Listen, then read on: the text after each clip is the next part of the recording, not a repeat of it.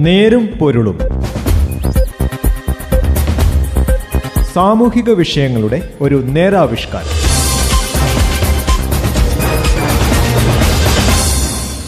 നമസ്കാരം. നേരുംപുലിന്റെ പുതിയൊരു അധ്യായത്തിലേക്ക് സ്വാഗതം. ഇന്ന് ഈ പരിപാടിയിൽ ഞാൻ Joseph Pallath.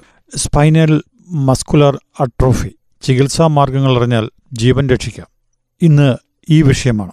നമ്മളിൽ ചിലർക്ക് സ്പൈനൽ മസ്കുലർ അട്രോഫി അല്ലെങ്കിൽ എസ് എം എ എന്നാൽ ഒരു കുട്ടിയുടെ ചലനത്തെ ബാധിക്കുന്ന അപൂർവ രോഗമാണ്. എന്നാൽ ഡോക്ടർമാർക്ക് ഇത് ഒരു ജനിതക അപകടമാണ്. ജീവിച്ചു തുടങ്ങുന്നതിന് മുമ്പ് തന്നെ ഒരാളിൽ നിന്ന് സാധാരണ ജീവിതത്തിനുള്ള അവസരം കവർന്നെടുക്കുന്ന വില്ലൻ രോഗം. നിങ്ങൾ എസ് എം എ രോഗമുള്ള ഒരു കുട്ടിയോട് ചോദിച്ചാൽ ആ കുട്ടി പറയും താനൊരിക്കലും വിട്ടുകൊടുക്കില്ലെന്ന്. ആശയക്കുഴപ്പത്തിനും അനിശ്ചിതത്വത്തിനും നിരാശയ്ക്കും ഇടയിലും ആ കുട്ടിയുടെ മാതാപിതാക്കൾ പറയും ഞങ്ങളും വിട്ടുകൊടുക്കുവാൻ തയ്യാറില്ലെന്ന്. നവജാത ശിശുക്കളുടെ മരണത്തിന്റെ ഒരു പ്രധാന ജനിതക കാരണമാണ് എസ് എം എ അല്ലെങ്കിൽ സ്പൈനൽ മസ്കുലർ അട്രോഫി. ഈ അവസ്ഥ പേശികളുടെ ബലമില്ലായ്മയ്ക്കും ചലനശേഷിയുടെ നഷ്ടത്തിനും കാരണമാകുന്നു.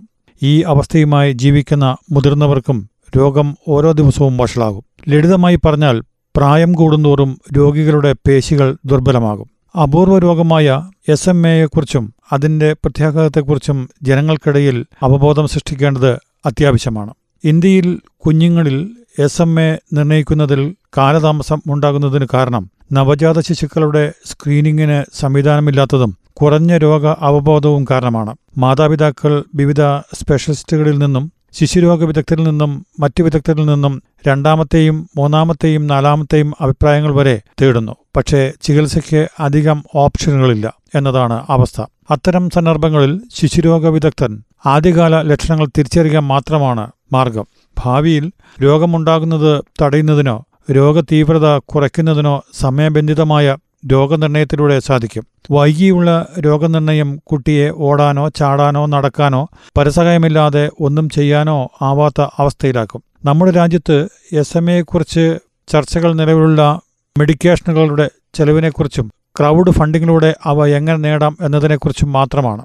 എസ് എം എയെക്കുറിച്ചും അത് രോഗികളെയും അവരുടെ കുടുംബങ്ങളെയും എങ്ങനെ ബാധിക്കുന്നു എന്നതിനെക്കുറിച്ച് ചർച്ച ചെയ്യേണ്ടതുണ്ട്. വിദഗ്ധരിൽ നിന്നുള്ള ശരിയായ വിവരങ്ങൾ വാർത്താ പ്ലാറ്റ്ഫോമുകളിൽ ലഭിക്കുന്നത് രോഗനിർണയം സാധ്യമാകുന്നതിനും എസ് എം എ രോഗികൾക്ക് ചികിത്സ പ്രാപ്യമാകുന്നതിനും നിർണായകമാണ്. എസ് എം എ ചികിത്സയുമായി ബന്ധപ്പെട്ട് നാം ഇതുവരെ ശ്രദ്ധിക്കുന്നത് ജീൻ തെറാപ്പിയിലായിരുന്നു. ഇപ്പോൾ എസ് എം എക്ക് ഇതാദ്യമായി പ്രിസ്ക്രിപ്ഷൻ തെറാപ്പിയായി വായുവിലൂടെ നൽകാവുന്ന മരുന്ന് ഇന്ത്യയിൽ ലഭ്യമാണ്. ഡി സി ജി എ അംഗീകാരം ലഭിച്ച ഇന്ത്യയിലെ എസ് എം എയുടെ ആദ്യ മരുന്ന് എന്ന നിലയിൽ അപൂർവ രോഗമായ എസ് എം എയുടെ ചികിത്സയ്ക്ക് ഏറെ പ്രധാനപ്പെട്ടതാകും. വർഷങ്ങളായി ഇന്ത്യയിൽ ചികിത്സ ലഭ്യമല്ലാതിരുന്ന ഒരു രോഗത്തിന്റെ പരിചരണ നിലവാരത്തിൽ ശ്രദ്ധേയമായ മാറ്റം കൊണ്ടുവരാൻ ഇതിന് കഴിയും.